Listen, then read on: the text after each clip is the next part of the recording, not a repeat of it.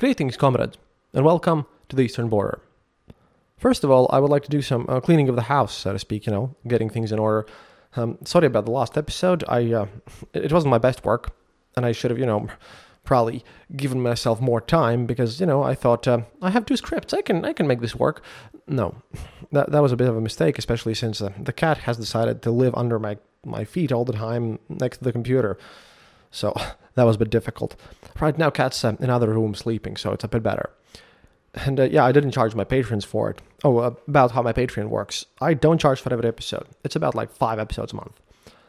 And the thing is, I don't do that because in the beginning, when this whole thing started, podcasts were a very new thing. And there were people, on the internet who had started doing their shows and then abandoning them. And people like Spoonie.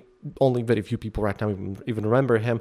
But basically, there was the situation where people just set up per month Patreons and then didn't deliver for months on end. And Dan Carlin just doesn't release episodes that much. So he releases one every a couple of months. So I thought, that would be kind of unfair. And in Dan's show, it was a buck a show. That's all we ask all the time. So I decided for a per show, method of my Patreon.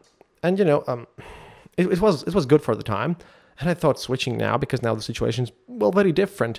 But if I do, then I'll lose all of you, and everyone will have to resubscribe, and that would be a massive mess. So instead, just please set up your monthly limits. There is a monthly limit to how much you want to pay me, and then you don't have to calculate per episode or worry about which ones I charge for, which ones I don't charge for. Just set up a monthly limit there, please, and then we will all escape unpleasant surprises. And I don't want to make enemies out of you. I don't want to anger anyone, so thank you for your understanding and patience. Secondly, about the advertisements, I have heard a bunch of things about them, and again, for the new listeners here, I don't know what's on them. I don't control what Acast puts on them. It's totally random, based on my podcast tags and whatever things. I wanted to just remove ads for a bit in the early days, and right now I just have accepted them. Because I can't even properly remove them. It's just on some episodes they exist, on some they don't exist. It's I don't know what's up with those things. So it's not under my control. But now that's done, let's get to the news because a lot of work in this episode, and I have to say that in the last part of it, where I'll be quoting you a YouTube video which was originally in Russian, I actually used the ChatGPT for the very first time. I mean, I couldn't get anyone to help me out to translate the transcribe the stuff in Russian and then to translate it into English. And the YouTube transcript is very broken and it has to be made into full sentences. So I just, got it, dragged that through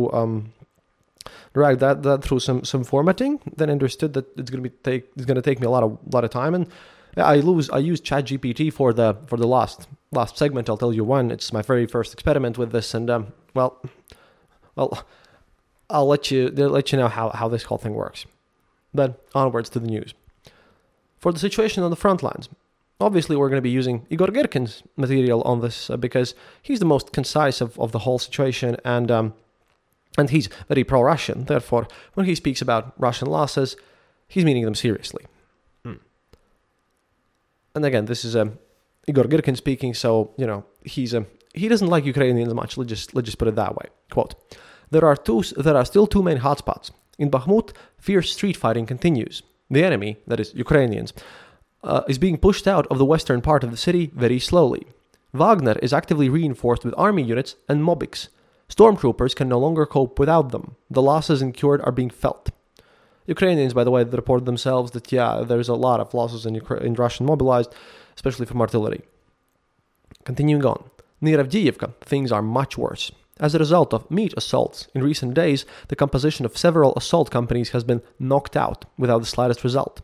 Not the worst companies, by the way. The problems are the same as for the entire past year.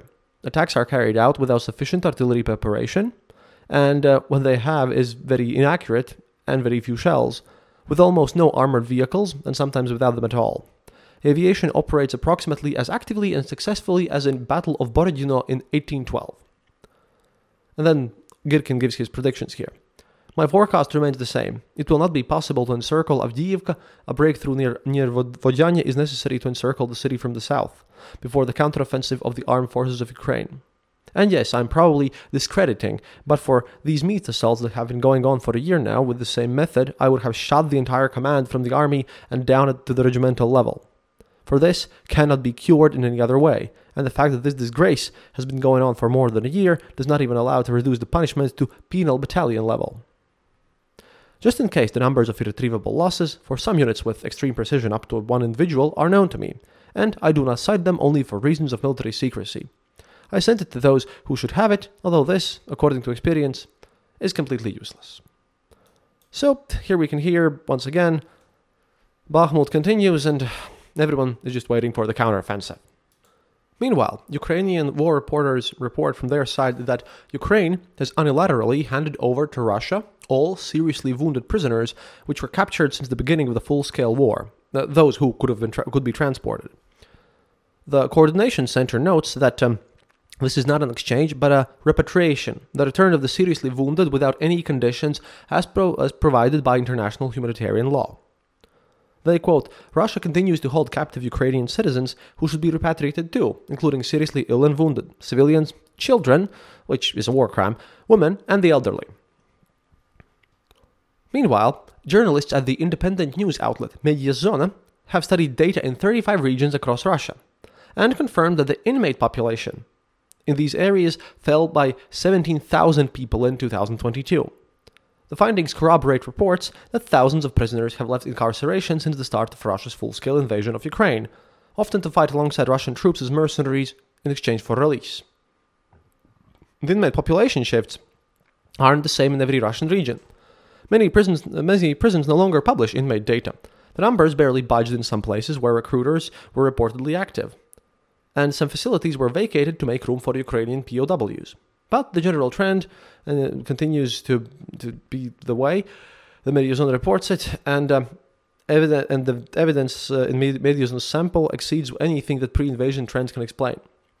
Russia's Federal Penitentiary Service temporarily stopped publishing statistics about the nation's inmate population after releasing data in November 2022 that showed the sudden disappearance of 23,000 prisoners in the 2 months prior. The agency started sharing population statistics again in January 2023, this time releasing numbers more easily reconciled with pre-invasion trends.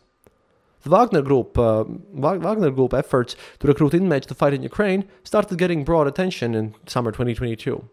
By February 2023, Russia's own defense ministry had seized control of prisoner recruitment.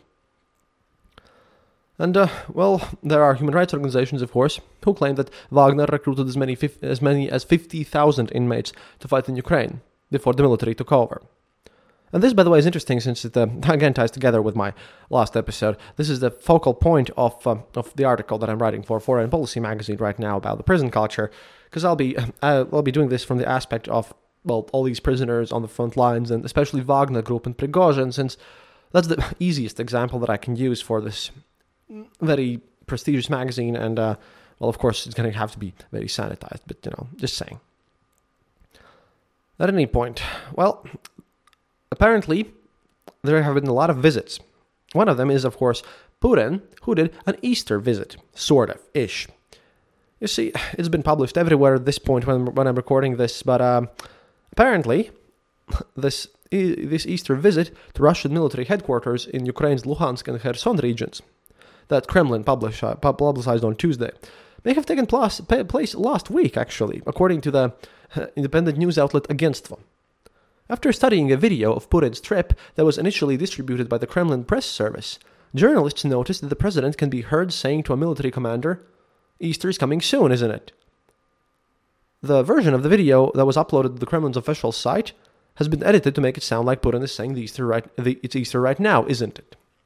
According to Againstvo, the original undoctored version of the clip was replaced almost immediately, but internet does not forget. You can Google it up anywhere you want. Meanwhile, at the same time, Volodymyr Zelensky visited Ukrainian army positions near the Avdiivka in Donetsk direction.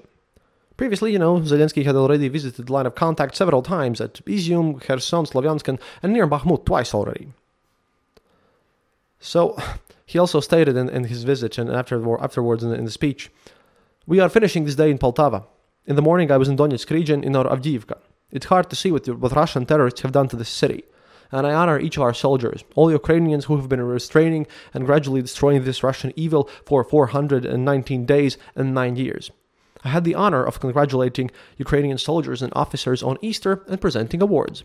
I often thank them in my evening addresses for their accuracy and bravery for the destruction of the occupiers." End quote.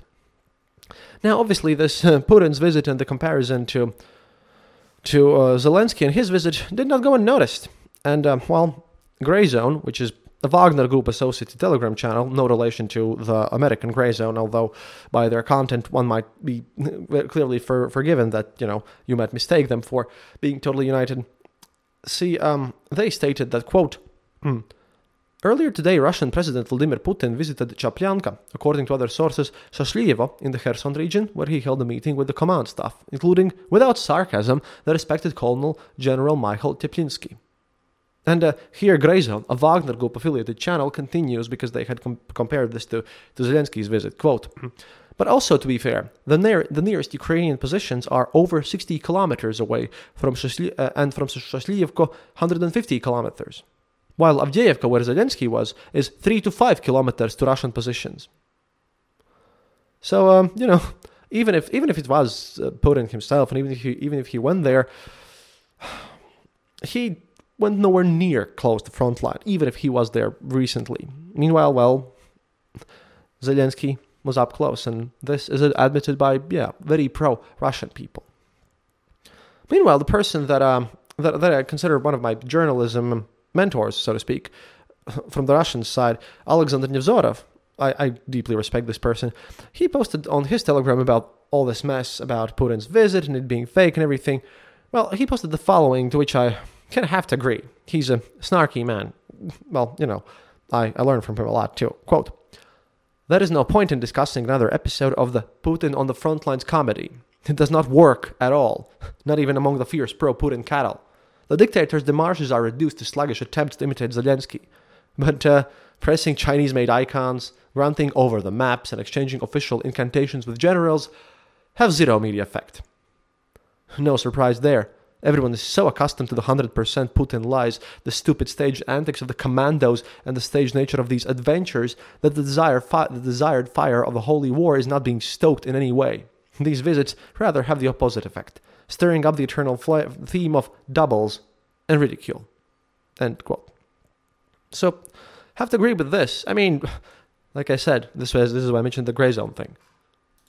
Even if Putin was on the lines, still, that makes him look stupid. Meanwhile, I mentioned that, Girkin and his buddies have created the Club of Angry Patriots, or Disappointed Patriots. The word in Russian is ambiguous, and it's kind of like, not just angry as in raging, it's a different type of angry. And then they posted a manifesto, which is why I just misspoke, because I have my script in front of me, and, misread this part, sorry. And the thing is that the manifesto is beautiful. Took me a time to kind of, translate this, but it shows what Girkin and these patriots, so-called patriots, think about the war, Russia, everything, and it's just brilliant, and shows, exactly what they want, because this is their manifesto, and they also, point out how exactly Putin has been failing all this situation. And, if Girkin and his buddies have these complaints and stuff to Putin and everything, then, I still don't know what to say to people who are actually not only pro-war, but even pro-Putin, because that's like being double stupid. But anyway, I'll read you this one. Quote, "We are angry patriots. We love Russia. Our country is waging a serious war, but this war is being waged in a botched way." Here's my being sad, and, Girkin being sad too. By the way, we're selling still those. We have two, I think, the spots left for t-shirts of Igor Girkin and him crying and hugging a rocket. So if you want them, please email us at theeasternborder@gmail.com. Write how much you would be ready to pay for it, and we will send the 15 lucky of you the shirts signed by me with the color and the size of your choice, and the money will go to Ukraine. I haven't really figured out which charity yet, but I think I'll put it on poll. So I'm just gonna mock Girkin and his buddies crying here a bit more. Quote, "The opportunity for a quick and bloodless victory over the Ukrainian side, which has become a tool of NATO, was lost back in 2014 when the signing of the treacherous Minsk agreements. The military operation that began in 2022 could have followed a very different scenario, but the botched organization at the strategic, operational, and tactical levels led our country to a war of attrition. How sad, once again. Defeat in the war would lead Russia to disastrous consequences. Oh no. The United States and NATO countries make no secret of their intentions to dismember Russia and bringing the Russian people into submission to a new yoke, coming this time from the West. The previous one was Mongol-Tatar yoke, by the way. Interestingly enough, well, kind of have to agree that it will bring Russia to disastrous consequences. But I don't really know. I mean, the United States and NATO countries totally openly state that they'd rather not see Russia fall apart. And I personally think Russia will fall apart, but the NATO are not going to have anything to do with it. But fine, Girkin, your political views are just weird. Carrying on. The country, in its present state, cannot inflict the kind of crushing defeat to the enemy which would force the enemy to accept the terms of peace acceptable to us. However, the military political leadership of Russia is not aware of the seriousness of the situation. Neither military nor industrial mobilization has been carried out on the scale required. Military operations continue to be led by people who, in their abilities, are not even worthy to wear the shoulder straps of sergeants. Everything looks very much like the Russo-Japanese War or World War I. What's next? Well, Mr. Girkin, I agree with you that everything looks just like Russo-Japanese War or World War I. And I can tell you what's next. Exactly what you think is going to happen, except you search for the blame in wrong directions. So, it is what it is. Carrying on. Civil society and the angry patriots, as part of it, have taken over many of the functions of the Russian state. First of all, we are talking about direct supply and re-equipment of the fighting units of the Russian army. We will continue to do this in any situation. We have experience of other tasks as well. We understand that this is not the time to continue the confrontation between the reds and whites of a century ago. It is either fools or agents of the enemy who can argue seriously during the most dangerous war. The power and big business there remain those who have shifted their capital and their loyalties to the West. They are ready for sabotage as well as for direct collusion with the enemy and consequently betrayal. We do not exclude this preparation by them of a pro-Western coup, capitulation, and consequently the dismemberment of Russia. This scenario we will resist by all available means. We are ready to cooperate with all the healthy forces in society, with all those who don't want Russia to lose. All for the front, all for the victory, glory to Russia. I'm sorry for that being a bit loud, but it's just so silly. Oh, they signed Club of Angry Patriots too. Whatever. Now, what a fun guy. I mean, great club. Awesome things he's trying to do, right? We will, of course, be following his efforts of trying to somehow defeat, as he says, big business and people in power of the Russian Federation, while his club numbers about 9 to 10 people, of whom even Girkin himself and his buddies are being arrested and... Can't even afford cars for the most part. Yeah, that's gonna go well. I don't know. Maybe they can rile up big masses of people, but that will lead to the splintering of Russia itself, not the Western part. But it's just me. The fun part is that again, this Club of Angry Patriots, might seem silly, because sounds like ultra nationalists, some sort of thing like what Hitler would do, but. There is still Vladimir Kachkov. This is another Girkin's buddy, but he has his own club. And yeah, because Girkin's club, it isn't even the most insane pro-whatever, I don't even know what club, in Russia. There is another club which is a bit too insane that, when this guy gets invited on to various pro-Russian YouTube channels, which he does get often, see, you can visibly see the cringe and the awkwardness of other people who have invited him in. It's just beyond stupid, to be honest. And the thing is, Kachkov is the guy who was the ultra-patriotic Orthodox dude who's gone completely insane. Like, he's an ex-Soviet colonel, but his messages are just bizarre. And, he had made this one video on Stalingrad TV, and this is the part where I used ChatGPT, because he made a statement against Putin himself. But, if Girkin's statement looks at least somewhat sane... Then what Kachkov stated, and he has another of his own club, right? Then Kachkov's statement is just bizarre. Just bizarre. I won't like read you all of the stuff that they made in his statement, because a lot of it contains specific data and everything, and the video was 40 minutes long, and rereading it and commenting on it would take me even more. I'm just going to read you the beginning parts of it, which already by themselves show the weird part of this. And again, like I said, I want to be honest with you, I use ChatGPT for this, because everything else I translated myself, hard to find people who would help me out. This is where I just took the transcript, which was auto-generated by YouTube, and, dragged it through ChatGPT to give it translation and make it sound like reasonable. Then I reread it, and it looks more or less sane, but I don't know. If this works and isn't too bad, then I will experiment with this and probably use it in some other episodes. I might get more sleep that way. But anyways, here we go, because this is the statement of the All-Russian Assembly of the situation in the country and the armed forces. And yeah, again, I'm reading you these statements just so you understand that, see, the people who try to portray, Americans especially, who try to portray on internet that Russia is the reasonable side who's doing everything of rational choices because, they were afraid of everything and this is all planned out and they know what they're doing. Yeah, the war is actually actively supported only by people like Girkin and this guy. Just so you knew, this is to counteract the whole Russia is a rational agent propaganda machine, and I just want to show what kind of people these guys like and apparently agree with. And hey, I'm not judging. It's just that if you're pro-war in America, then you should probably take responsibility for your pro-war buddies inside Russia. So here we go. Quote: "We, veterans of the armed forces and special services of Russia, united in All-Russian Officer Assembly, have carefully analyzed the current military, political, and strategic situation after a year of the so-called special military operation. We have discussed the address of the President of the Russian Federation, Citizen Putin," which is interesting because this is the first time someone calls him a citizen, but that's a foreshadowing of what's to come, "to the Federal Assembly and studied attentively by the assessments of recent events by various political forces and public organizations. Based on this, we have reached the following conclusions." And now we get to the good part.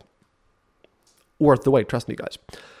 "Putin, as the Supreme Commander-in-Chief, hypocritically evaded making morally political and military strategic decisions to protect the integrity of Russia and the way of life of the Russian and other indigenous peoples of Russia. He cowardly lowered the level of our global confrontation with the satanic forces to the level of trade and economic... to the levels of trade and economic interests of his clan. Thus, he has revealed himself as an opponent of the struggle for a united Russian world. It has become clear that Putin and Zelensky, being of non-Russian blood, equally reject the restoration of the Russian world of great and little Russia. Zelensky will fight to the last Ukrainian, and Putin, in quotation marks, will systematically and carefully replace the Russian and other indigenous populations of Russia with millions of immigrants at the rate of 1 million per month on the front lines." Now, here's a question that I have for them. Who wants to immigrate to Russia? I mean, Central Asian people do, but they're not that many. It's quite hard to get to there. And what? 1 million per month? I mean, I don't... North Koreans don't run away that fast. I mean... Okay, I don't know. Imaginary immigrants are fine. Carrying on, because this is just so silly. "The war has shown that Putin, the president of the Russian Federation, is the hidden but true leader of Russophobia in Russia, and nothing that is associated with Putin or his policies can be considered truly Russian. Putin's refusal to appeal to the people and the army with a call for patriotic war in the face of mortal danger has drawn a moral and political line under his state activities. There is nothing more to expect from him." And well, yeah, I can agree with Kachkov and his totally insane buddies here. Putin does not represent Russia. He's holding Russia hostage, but probably not because of the reasons why Kachkov is doing this situation. I should really be more careful about this. Suddenly don't want to start agreeing with Kachkov too much, Quote, and this is the final part of this situation, because I'm not going to go in much deeper. Again, this was a 40-minute video. "He himself will not stand up to defend the homeland or the vast country, nor will he rise to mortal combat. The continuation of Putin's political life means the physical death of the Russian world from national asphyxiation. However, not a single political party represented in the State Duma or any other party, nor any of the many public organizations, has dared to openly give a harsh but objective assessment of the actions of the political and military leadership of the country during the war, and declared their ability to achieve victory, our Russian victory. At the same time, the past year has shown The past year has shown the accuracy of the assessment of the military, political, and military strategic situation in the statement of the All-Russians Federal Assembly of May 19, 2022, which I quote, and this is a quote within a quote, so yeah, quote, The special operation ended and a full-scale war began in its spiritual, moral, national, political, and socio-economic essence. This is a new patriotic war of historical Russia against the global international forces of the so-called New World Order. The statement also included specific proposals by these guys. He's now quoting what his crazy buddies said. Specific proposals to the top officials of the state and the church for a radical correction of the situation on the front lines of the struggle against Bandera-style Nazis. However, neither the political nor the military leadership of the Russian Federation, nor the church, I don't know why he bothered Gundyaev, Patriarch Kirill, he's totally Gundyaev, the KGB colonel, but still, I don't know why they bother him. He's just, busy doing vile things and getting more luxury watches and buying new super yachts. But hey, this guy believes him, so what can you do? It's just weird. No one, apparently, according to them, has accepted the military defensive measures proposed by us. Now we responsibly state that the military actions of strategic scale carried out on February 24, 2022 by the armed forces and other troops of the Russian Federation, as well as the Corps of People's Militia of Donetsk and Luhansk People's Republics, private military companies and various volunteer formations clearly demonstrated the inability of the highest political and military leadership. And then he includes a bunch of people, Gerasimov, Shoigu, Nabulin, everyone basically, blah, blah, blah, blah, blah. And then he carries on with... This has turned into a deadly threat to the existence of Russia as a system that forms the basis of the entire Russian world. And then he starts to explain everything that, how Putin exactly has failed. And everything is just crazy. And I want to finish this because, he finishes the paragraph of stating why, by Soviet law no less, he sees Putin as a terrible war criminal. Not because he's inhumane, just because he's not killing enough Russians and stuff. Sorry, Ukrainians and stuff like that. But as a result of all of the bad stuff that Putin has done, quote, as a result, foul language and profanity has wildly replaced strictly defined regulations and guidelines, as well as the order of preparing for and conducting operations and combat in military practice. The introduction of unwritten orders has been monstrously immoral in assessing the losses incurred, where the more losses, the more awards and higher evaluations for commanders and chiefs. And yeah, this is exactly what Girkin has been saying. This is what everyone has been saying.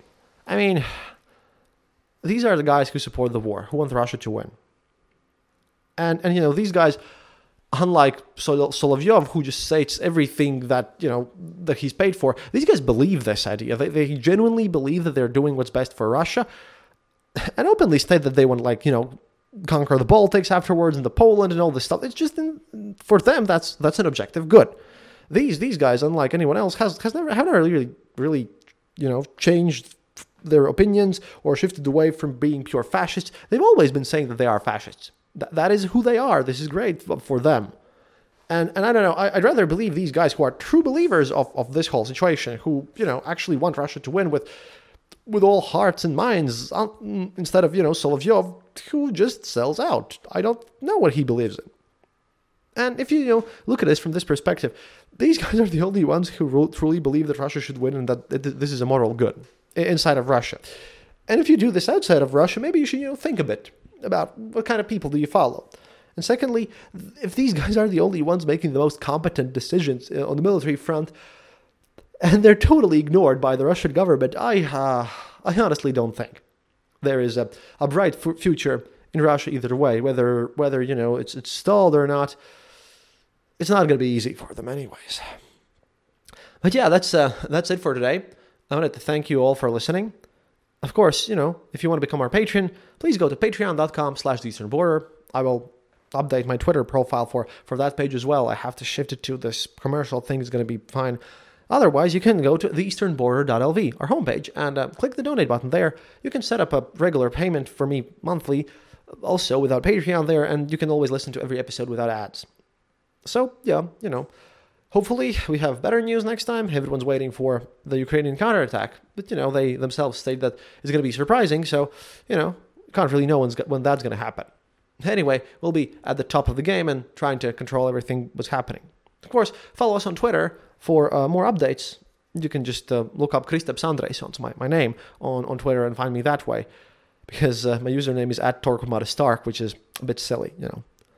But yeah, up until next time.